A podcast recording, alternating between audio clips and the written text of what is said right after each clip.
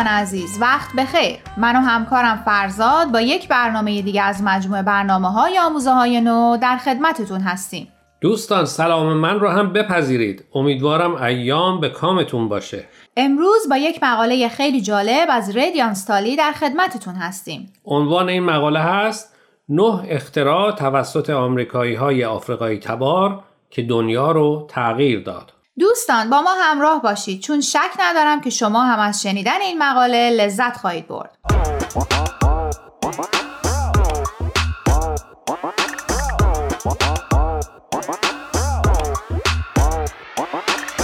ردیانس از دانشگاه مریلند در رشته ارتباطات فارغ و تحصیل شده.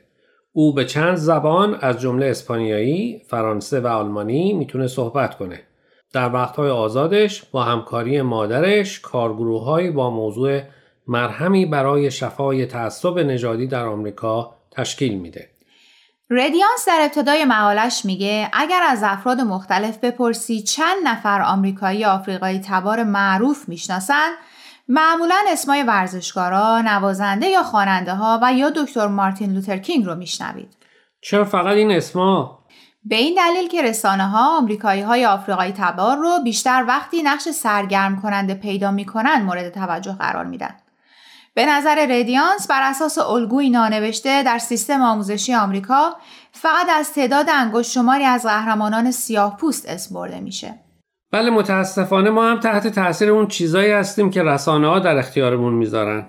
در برنامه آموزه های نو هدف ما اینه که با معرفی مقاله های متنوعی که افراد با پیشینه ها و تجربیات مختلف می نویسن نقشی هر چند کوچک در تغییر این چرخه داشته باشیم. امیدوارم که از عهده این کار حداقل تا حدی بر اومده باشیم.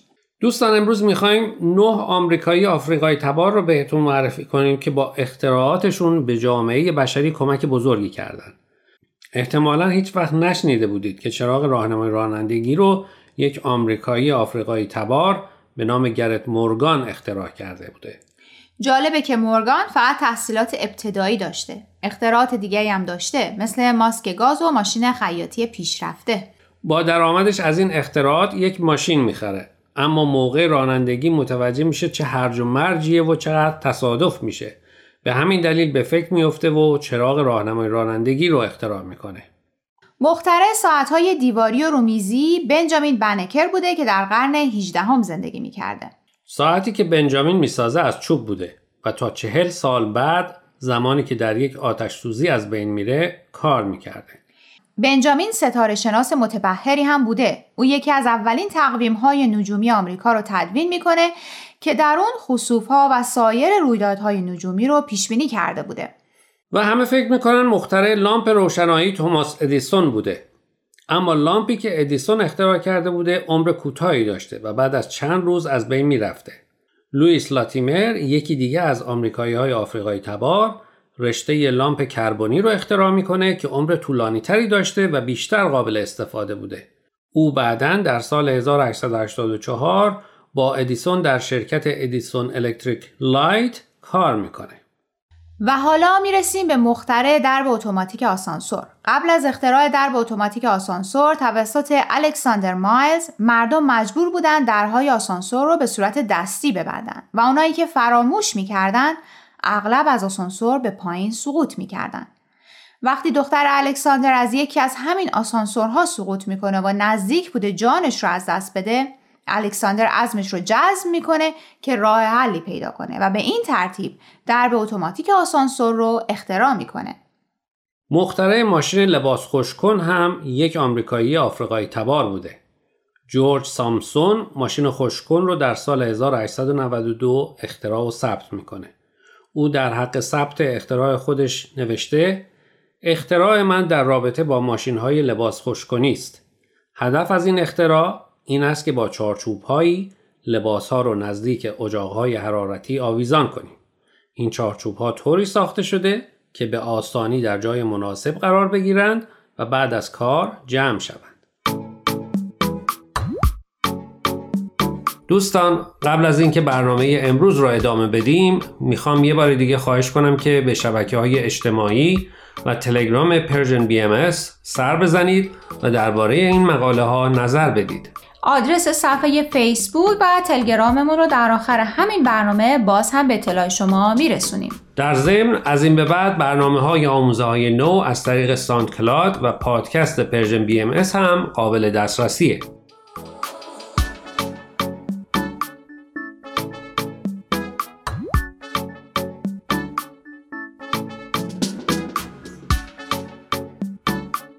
اختراع ششم کامیون های یخچال داره. فردریک مکانلی جونز بیش از 60 اختراع رو در طول زندگی خود به ثبت رسونده. از جمله سیستم خنک کننده برای نگهداری طولانی مدت محصولات در کامیون ها. این فکر در دهه 1930 به ذهنش خطور می‌کنه و در سال 1940 اختراعش رو ثبت می‌کنه. مک جونز شرکتی تأسیس می‌کنه که بعدها به نام ترمو کینگ شناخته میشه. کار این شرکت برای نگهداری خون، غذا و مایحتاج دیگر در طول جنگ جهانی دوم بسیار مهم بوده. سیستم امنیت خونه یا همون دزدگیر توسط یک آمریکایی آفریقایی تبار دیگه به نام ماری ون برایتون براون اختراع میشه. ماری براون که پرستار بوده اغلب تا دیر وقت کار می‌کرده. همسرش تکنسین الکترونیک بوده و ساعات کاری نامنظمی داشته.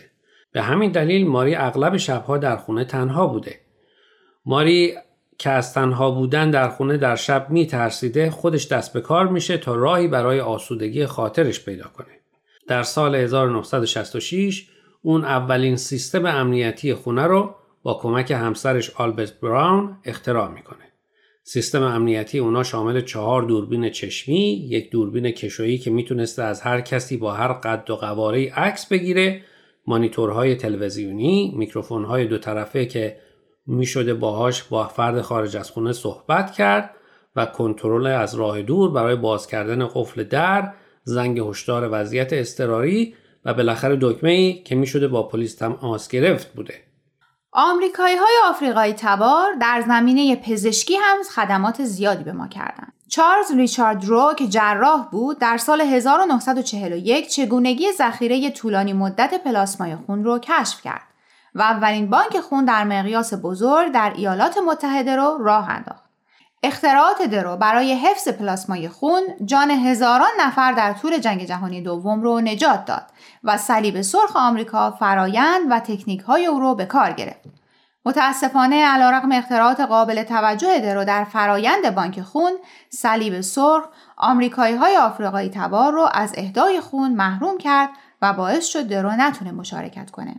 و می‌رسیم به آخرین اختراع توسط آمریکایی های آفریقایی تبار که امروز بهتون معرفی می‌کنیم. کابل فیبر نوری دکتر شرلی آن جکسون فیزیکدان نظری و اولین زن آفریقایی آمریکایی که از دانشگاه MIT مدرک دکترا گرفت در سال 1973 تحقیقات علمی پیشگامانه انجام داد که پایه و اساس اختراعات تلفن لمسی دستگاه فکس قابل حمل، انتظار تماس، شناسه تماس گیرنده و کابل فیبر نوری بود.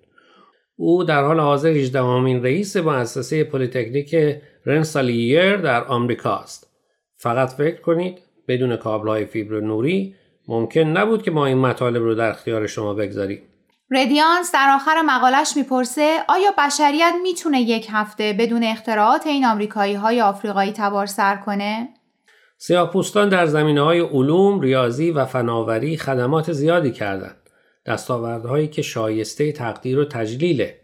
فقط فکر کنید سیاهپوستان با وجود قرنها نسل کشی، بردکشی، نجات پرستی و ظلم و ستم تونستن به چنین کارهایی دست بزنند. تصور کنید اگر ما در جهانی بدون نجات پرستی زندگی می کردیم و سیاه پوستان هم از عدالت و برابری برخوردار بودند به چه دستاوردهایی می رسیدند.